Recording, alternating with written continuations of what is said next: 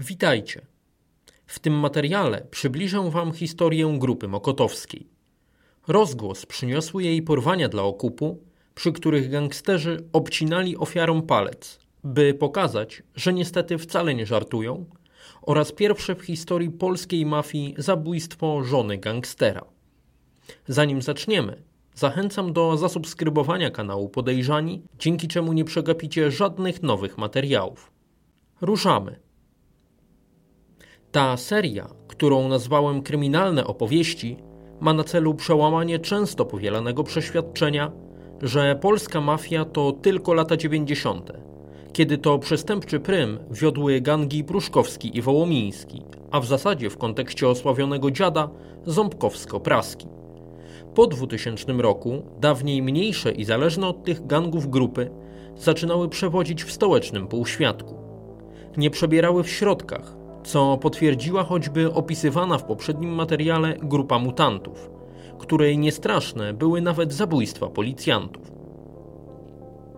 Największym echem, i to po dziś dzień, odbijają się jednak przestępstwa, których dopuszczała się tzw. Tak grupa mokotowska, a szczególnie wchodzące w jej skład gang obcinaczy palców. Porywał on ludzi, a żądając okupu wysyłał rodzinom ofiar obcięty palec. Część porwanych osób, w tym nawet dzieci, nigdy nie wróciły do swoich domów. Skąd więc wzięła się grupa mokotowska? Aby odpowiedzieć na to pytanie, musimy cofnąć się mimo wszystko do lat 90. Wówczas to, tak jak już powiedziałem wcześniej, jedną z najważniejszych grup przestępczych, przynajmniej w Warszawie i okolicach, była grupa pruszkowska. Pod nią podlegały też struktury późniejszego gangu mokotowskiego – na jego czele stanął Andrzej H., pseudonim Korek. Człowiek bardzo inteligentny, któremu przyświecał konkretny cel. Zarobienie przeszło 30 milionów złotych, aby część z tych pieniędzy oddać swoim dzieciom, a za resztę wygodnie żyć razem z żoną. Realizował go stopniowo i konsekwentnie. Nie chciał rzucać się w oczy i odbierać władzy silniejszym od siebie. Zaczynał od prostych, pospolitych przestępstw takich jak włamania. Grupą mokotowską miał kierować od początku, a więc jak wynika z akt sprawy o sygnaturze 18K54 łamane przez 08 w Sądzie Okręgowym w Warszawie, co najmniej od 1994 roku przez kolejne 10 lat. Do zatrzymania 14 lipca 2004 roku. Jego rolą było także rozsądzanie sporów pomiędzy poszczególnymi podgrupami wchodzącymi w skład gangu mokotowskiego. Wtedy to grupa była już dość silna i bardzo hermetyczna. Wejście w jej skład wymagało polecenia przez innego członka gangu, a następnie popełnienia wspólnie określonych przestępstw.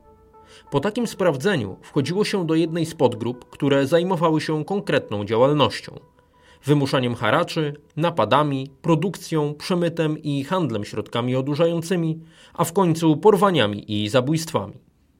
Przynależność do grupy mokotowskiej polegała na powoływaniu się na nią.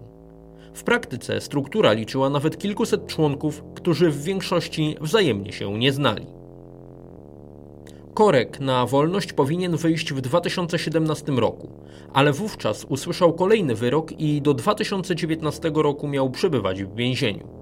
Czy teraz jest już na wolności, nie udało się ustalić. Tymczasem wracając do Mokotowa, rozwinął on skrzydła po rozbiciu gangu pruszkowskiego, wchłaniając częściowo gangsterów pozostających na wolności. Przełomowym momentem, kiedy grupa mokotowska była już uważana za ogromne zagrożenie w Warszawie, okazał się 2002 rok. Wówczas to, 31 maja, do centrum handlowego Cliff wszedł mężczyzna.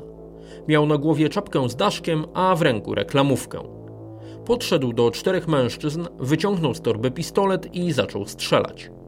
Jego celem był Tomasz S., pseudonim Komandos, związany z grupą mokotowską, próbujący przejąć wpływy na słynnym wolumenie, gdzie kwitł stołeczny nielegalny handel. Komandos uciekł, choć nie na długo. Zginął dwa miesiące później od strzału w plecy, kiedy sprzątał swoje BMW. Tymczasem w Klifie zginęli towarzyszący mu gangsterzy Krzysztof B. i Artur M. pseudonim Budyń.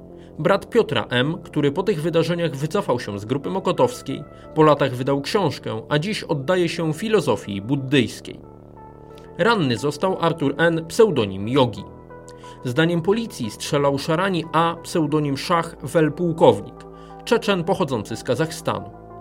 Podżegać do tego zabójstwa mieli zaś Rafał S., pseudonim Szkatuła, Dariusz Esz, pseudonim Darek oraz nieżyjący już Szymon K., pseudonim Szymon Złomianek, jeden z liderów Żoliborza. Historię strzelaniny w Klifie pokazano w sposób fabularyzowany w trzecim sezonie serialu Pitbull Patryka Wegi z 2008 roku. Tymczasem 17 października 2003 roku do siłowni Packer przy ulicy Brygady Pościgowej w Warszawie wbiegło trzech zamaskowanych mężczyzn. Chwilę wcześniej podjechali pod budynek dwoma samochodami, w tym srebrnym Deu Nubira. Jeden przystawił recepcjoniście broń do głowy. Dwaj pozostali weszli do sali dla ćwiczących i nie zwracając uwagi na świadków, zaczęli strzelać do mężczyzn stojących w rogu. Kilkanaście kul dosięgnęło Włodzimierza C. pseudonim Buła i Macieja S. pseudonim Konik, należących do grupy żoliborskiej. Wcześniej pracowali jednak dla Mokotowa. Obaj zginęli na miejscu. Zwykle bywał tam z nimi jeszcze trzeci gangster o pseudonimie Kamyk. Sprawcy pogrozili bronią innym przebywającym w siłowni i odjechali z piskiem opon. Wiadomo, że na zamordowanych już rok wcześniej wydano wyroki. Tak zaczęły się porządki Mokotowa w Warszawie. Tu znów fabularną wersję wydarzeń przedstawił Patryk Wega, ale tym razem w filmie Pitbull Nowe Porządki z 2016 roku. Nie da się ukryć, że najbardziej dochodowym biznesem rosnącej w siłę grupy mokotowskiej był ten związany z narkotykami. Tutaj trzeba wspomnieć o Marku M. pseudonim Żyd, którego pseudonim pochodził od posiadania przez niego izraelskiego paszportu. To ten sam Żyd, który podobno miał swój udział w głośnej aferze spółki ArtB, polegającej w dużym skrócie na wykorzystaniu oscylatora ekonomicznego do wielokrotnego oprocentowania tych samych wpłat w bankach. Dzięki jego znajomościom możliwe stały się kontakty Mokotowa z kolumbijskimi kartelami. W ten sposób do kraju trafiały gigantyczne ilości kokainy. Swoją drogą to na transporcie 396 kg kokainy, potem mówiono o nieco ponad 320, wartej 80 milionów złotych, wpadł korek w 2008 roku, kiedy transport trafił do portu w Gdyni. Korka doprowadzono za kratki, usłyszał wyrok 10 lat pozbawienia wolności, do których potem dołączyły inne kary. W konsekwencji Korek przebywał w zakładzie karnym co najmniej do 2019 roku, ale nawet z zakrat przez pewien czas kierował grupą. Warto tutaj zastanowić się, ile gangsterzy mogli zarobić na takich przemytach. Skoro bowiem wpadł tylko jeden, kilka wcześniejszych zapewne się udało. Grupa Mokotowska organizowała też własne laboratoria amfetaminy. Stosowano tu wcześniej nieznane rozwiązanie mieszano ją z kreatyniną. Takie środki odurzające pojawiły się choćby na Pomorzu, co organom ścigania dawało dodatkową wiedzę na temat tego procederu. W pewnym momencie szacowano nawet, że gang mokotowski niemal zmonopolizował rynek narkotykowy w Polsce. Z drugiej strony wymagało to dużych inwestycji, a na te trzeba było pozyskać pieniądze. Tutaj ogromną rolę odegrał tzw. Tak gang obcinaczy palców, w którym prym wieść mieli Wojciech K. pseudonim Wojta Zwelkierownik, z wykształcenia mechanik samochodowy, a z zawodu wykonywanego budowlaniec oraz Krzysztof K. pseudonim Ojciec Welsołtys występujący przed sądem na szpitalnym łóżku ze względu na chorobę kręgosłupa. Wojtas początkowo był szefem gangu Ursynowskiego, a dopiero potem zaczął pracować dla Daxa z Mokotowa, wchodząc w ochronę klubów i wymuszenia haraczy. Tymczasem ojciec należał do Starej Gwardii, pracował dla słynnego dziada. Podejrzewano go nawet o udział w głośnym napadzie na jednostkę wojskową na warszawskim Bemowie, skąd skradziono broń. W pewnym momencie przestępczej kariery obiecywał, że będzie żył zgodnie z prawem. Został wtedy sołtysem jednej z podwarszawskich wsi. W 2006 roku szacowano, że gang obcinaczy palców w latach 2003-2005 porwał co najmniej 21 osób, z których trójka nigdy się nie odnalazła i wyłudził okupy w wysokości 7 milionów złotych. Najniższy żądany okup wynosił 100 tysięcy złotych, najwyższy milion euro. Realnie porwań mogło być nawet dwa lub trzy razy więcej. Gangsterzy nie zawsze, choć często, stosowali metodę na policjanta. Mieli kurtki z napisem policja i błyskające na niebiesko koguty. W większości przypadków osoby postronne myślały, że mają do czynienia z prawdziwymi policjantami. Co ważne, grupa mokotowska na różnych szczeblach, od samego korka zaczynając, współpracowała ze skorumpowanymi policjantami. Andrzej H. spotykał się z nimi nawet bezpośrednio przed komendą. Znali się jeszcze z czasów dzieciństwa, gdzie razem wychowywali się na mokotowskim Czerniakowie. Swego czasu Korek rzekomo miał współpracować też z Urzędem Ochrony Państwa. Ofiary, którym udało się odzyskać wolność po porwaniu, wspominały potem, że wywożono je z workiem na głowie w całkowitym milczeniu, a w międzyczasie zmieniano pojazdy. Na miejscu przykuwano je na przykład do kaloryfera i stosowano różne brutalne praktyki. Mowa o zakładaniu na worek na głowie druta kolczastego, wypalaniu na ciele wulgarnych napisów, smarowaniu powiek kwasem solnym, a w końcu o obcinaniu palców, skąd wzięła się nazwa gangu. Palce te wysyłano do rodzin ofiar dla potwierdzenia, że sytuacja jest poważna. Ofiary miały słyszeć, jak wprowadzano nowych porwanych i wyprowadzano starych, za których być może zapłacono już okup. Porywacze kontaktowali się z rodziną nawet raz na kilka tygodni z telefonów, na które potem nie dało się już odpowiedzieć. Wysokość okupu nie była do negocjacji, w myśl zasady okup w kawałkach, człowiek też w kawałkach. Pomimo tego zdarzały się sytuacje, kiedy gangsterzy wypuszczali ofiary bez okupu. Porzucali je wtedy zwykle pobite, na przykład w środku lasu. Zapewne bali się wówczas, że wpadną. Czas na kilka najgłośniejszych porwań dokonanych przez grupę mokotowską. Pierwszy z nich to sprawa Eweliny Bałdygi, córki Józefa Bałdygi, właściciela firmy z branży mięsnej JBB Bałdyga. 30 maja 2005 roku wciągnięto ją do Białego Forda Transita, kiedy na terenie uczelni, na której studiowała, przy ulicy Domaniewskiej w Warszawie, wsiadała do swojego samochodu marki BMW. Do dziś się nie odnalazła. Na pewnym etapie pojawił się trop, że mogła być przetrzymywana w tej samej studni, co inna ofiara głośnego porwania, Krzysztof Olewnik, również syn przedsiębiorców branży mięsnej. Porwany w 2001 roku, zmarł w 2003, a ciało odnaleziono 3 lata później. Inne elementy porwania, w tym miejsce przekazania okupu, sugerowałyby powiązanie z grupą mokotowską. Wytypowani trzej mężczyźni skazani za zabójstwo olewnika nie należeli jednak do gangu obcinaczy palców. W kolejnych latach wszystkich trzech odnaleziono martwych w więziennych celach. Mieli popełnić samobójstwa. Drugie głośne porwanie z rąk mokotowskich gangsterów to porwanie Hindusa Harisha Hitangę. Został on porwany przez pomyłkę. Wzięto go za brata szefa firmy tekstylnej, w której Hitangę pracował. Tego dnia poruszał się samochodem szefa w sprawach służbowych. Przestępcy zorientowali się, że popełnili błąd, ale nie zrezygnowali z żądania okupu. Społeczność hinduska w Polsce zebrała na ten cel 800 tysięcy dolarów, ale to wciąż za mało. Najpierw rodzina otrzymała jeden palec mężczyzny, potem policyjny negocjator odebrał dwa kolejne.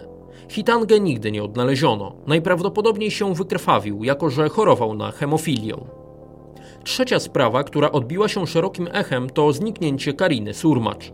Była to córka dilerki narkotykowej o pseudonimie Andzia, która razem z partnerem została zastrzelona we własnym domu przez gangsterów z grupy mokotowskiej. Nie zauważyli oni dziewczynki, a ta zadzwoniła potem do znajomego rodziców o pseudonimie Święty.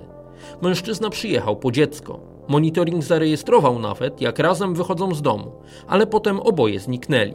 Stało się to w święta Bożego Narodzenia 26 grudnia 2002 roku. Karina miała wtedy 7 lat. Przypuszcza się, że oboje ze świętym również zostali zabici i zakopani w lesie. Niedawno na jednej z grup kryminalnych na Facebooku pojawiły się zdjęcia kobiety do złudzenia przypominającej Karinę Surmacz, która ma pracować w niemieckich agencjach towarzyskich i posługiwać się pseudonimem Kara. Kobieta wygląda jednak na starszą niż sugerowałby to obecny wiek Kariny Surmacz.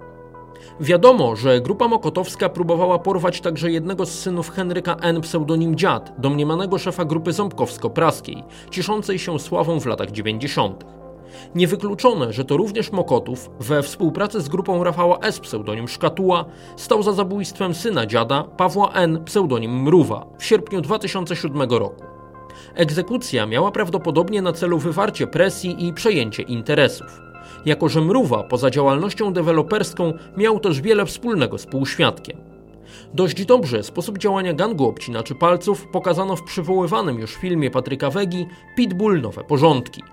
Co jednak działo się w strukturach grupy mokotowskiej po zatrzymaniu Korka w 2004 roku i zakończeniu porwań z lat 2003-2005? Do głosu próbował dojść usytuowany w gangu tuż pod Andrzejem H. Zbigniew C. pseudonim Dax.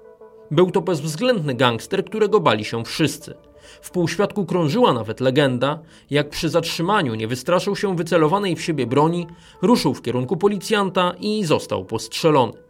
Pomimo tego obezwładnił funkcjonariusza i uciekł. Kierował on ludźmi od mokrej roboty i zdaniem wielu przestępców miał na swoim koncie sporo ofiar. Pomimo takich opinii mokotowscy gangsterzy nie mogli się z nim dogadać i uważali go za niewłaściwego następcę Korka. W 2009 roku skazano go na 15 lat pozbawienia wolności za kierowanie zorganizowaną grupą przestępczą o charakterze zbrojnym i podżeganie do zabójstwa. Prokuratura zapowiadała, że zbiera materiał dowodowy do oskarżenia go o kolejne przestępstwa. W 2010 roku warszawski sąd okręgowy skazał go dodatkowo m.in. za udział w zorganizowanej grupie przestępczej oraz handel bronią i amunicją na 3 lata pozbawienia wolności. Dax zachorował jednak na nowotwór węzłów chłonnych i w 2019 roku opuścił więzienne mury. W grudniu 2019 zmarł. Inną ważną postacią w grupie mokotowskiej był Krzysztof M., pseudonim Bajbus. Jego rola w istniejącym od 1994 roku Mokotowie rosła stopniowo. Dopiero w 1998 roku zapraszano go na spotkania najwyżej postawionych członków gangu, organizowanych przez Korka z różnych okazji świąt Bożego Narodzenia, Wielkanocy i podobnych. Bajbus miał z Andrzejem H. bezpośrednie relacje. To on podwoził go na komendę, gdzie Korek rozmawiał z przekupionymi policjantami. O przynależności Bajbusa do grupy mokotowskiej było na tyle głośno, że zgłaszali się do niego właściciele lokali gastronomicznych i rozrywkowych, by uzyskać ochronę. Mechanizm działał dalej tak. Bajbus informował o tym Korka, a ten Sebastiana L. pseudonim Lepa i Artura N. pseudonim Arci, którzy odpowiadali w gangu za haracze i ochronę. Krzysztof M. pseudonim Bajbus kierował własną podgrupą, która skutecznie windykowała długi i napadała na tiry. Należeli do niej nawet skorumpowani policjanci. Sam Bajbus nie do końca zgadza się z tym, że należał do grupy mokotowskiej. Potwierdza, że prowadził kiedyś pub i przyszedł do niego Marek M. pseudonim Żyd, proponując wstawienie automatów do gier i podział zysków 50 na 50. Potem chciał, by Bajbus wstawiał dla niego automaty do innych lokali. Tak Bajbus poznał Korka i Daxa. Do podgrupy napadającej na tiry należał też człowiek tego ostatniego o pseudonimie Bobek. Po jednym z takich napadów doszło do spotkania, przy którym zabrakło dwóch członków podgrupy Dzika oraz Pulpeta. Bobek stwierdził, że jednego z nich trzeba wspólnie zamordować, aby żaden z uczestników napadów nie mógł potem zostać świadkiem koronnym, jako że wszyscy braliby udział w zabójstwie. Padło na dzika. Do lasu przywiózł go Antoni H., pseudonim Antek Wel Chmielu, dziś znany zawodnik MMA, który za udział w grupie przestępczej, napadach i zabójstwie został skazany na 5 lat za kratkami, ale odzyskał wolność wcześniej za dobre sprawowanie. Bobek zabił dzika, a ciało wrzucono do wcześniej wykopanego dołu. Bajbus miał przyglądać się temu z boku. Według niego do dziś nie ujęto wszystkich uczestników tego zdarzenia. W końcu Krzysztof M. zdecydował się po zatrzymaniu na współpracę z prokuraturą i zaczął obciążać dawnych kompanów z grupy mokotowskiej. Gdy przebywał za więziennymi murami, w odwecie 10 stycznia 2008 roku w godzinach porannych na jednej z ulic w Kobyłce zastrzelono jego żonę, Annę M., kiedy szła do pracy w sklepie spożywczym. Bajbus nie ma wątpliwości, że stali za tym gangsterzy z Mokotowa, ale obwinia o to także policję i prokuraturę. To wydarzenie było pierwszym w historii polskiej przestępczości zorganizowanej złamaniem zasady, że w odwecie nie zabija się członków rodzin gangsterów. Niewiele wcześniej Bajbusowi otruto dwa psy, potem grożono śmiercią jego dzieciom i dwukrotnie podpalono mu dom. Dziś Krzysztof M. po odbyciu kary za popełnione przestępstwa zerwał z. Realizuje się w biznesie. Przy okazji śmierci żony Bajbusa warto wspomnieć o tzw. Tak liście śmierci, którą miała prowadzić grupa mokotowska w latach 2007-2008. Na tej liście rzekomo znalazła się właśnie Anna M., ale też wielu gangsterów, a nawet policjanci i prokuratorzy, którzy prowadzili postępowania przeciwko gangowi. Co niektórzy twierdzą, że na liście nie było ani żony Bajbusa, ani gangsterów, za to byli urzędnicy, policjanci czy prokuratorzy, którym Mokotów płacił za parasol ochronny. Pojawił się podobno plan porwania funkcjonariusza CBŚ, aby wymusić od niego torturami informacje ze śledztwa przeciwko grupie mokotowskiej. Zagrożone osoby objęto ochroną, ale z czasem postępowanie w sprawie listy śmierci umorzono z powodu braku dowodów. Tymczasem w maju 2014 roku w podwarszawskim parku w Konstancinie Jeziornej odnaleziono dwa ciała. Ustalono, że należą one do zaginionych od 2002 roku gangsterów Jacka P. pseudonim Postek i Tomasza M. pseudonim Max. Mieli oni pracować przy rozprowadzaniu środków odurzających dla Marka K. pseudonim Muł, należącego do słynnego gangu mutantów. Według śledczych Postka i Maxa porwano na zlecenie Wojciecha K. pseudonim Wojtas i współpracującego z nim wówczas Rafała B. pseudonim Bukaciak, który kierując grupą konstancińską konkurował z mutantami. Przez trzy godziny mężczyzn torturowano i próbowano wydobyć od nich informacje o gangu. Potem zabito ich ciosami toporkiem i zakopano. O porwanie oskarżono sześć osób, a o zabójstwo cztery, w tym Wojciecha K. pseudonim Wojtas i Roberta M. pseudonim Ternit. Obaj zostali skazani na dożywocie. Wojtas będzie mógł starać się o przedterminowe zwolnienie nie wcześniej niż po 40 latach. Nie wszystkie procesy grupy Mokotowskiej dobiegły końca. Część z nich wciąż się toczy. Niejednokrotnie zdarza się ujawnienie nowych dowodów czy uchylenie wyroków, choćby ze względów proceduralnych. Jako ciekawostkę można wskazać, że rozprawy gangu mokotowskiego odbywają się zwykle w dodatkowo chronionej tzw. Tak sali narkotykowej w specjalnie wydzielonym budynku Sądu Okręgowego w Warszawie na terenie Sądu Rejonowego dla Warszawy Woli przy ulicy Kocjana. W tej sali odbywają się też rozprawy, choć bez oskarżenia prywatnego, w których biorą udział byli lub obecni świadkowie koronni. Być może w przyszłości będę mógł opowiedzieć na ten temat nieco więcej. To wszystko na dziś. Jeśli ten materiał Was zaciekawił, zostawcie łapkę w górę i podzielcie się swoimi opiniami w komentarzach poniżej. Nie zapomnijcie też zasubskrybować kanału Podejrzani, aby niczego nie przegapić.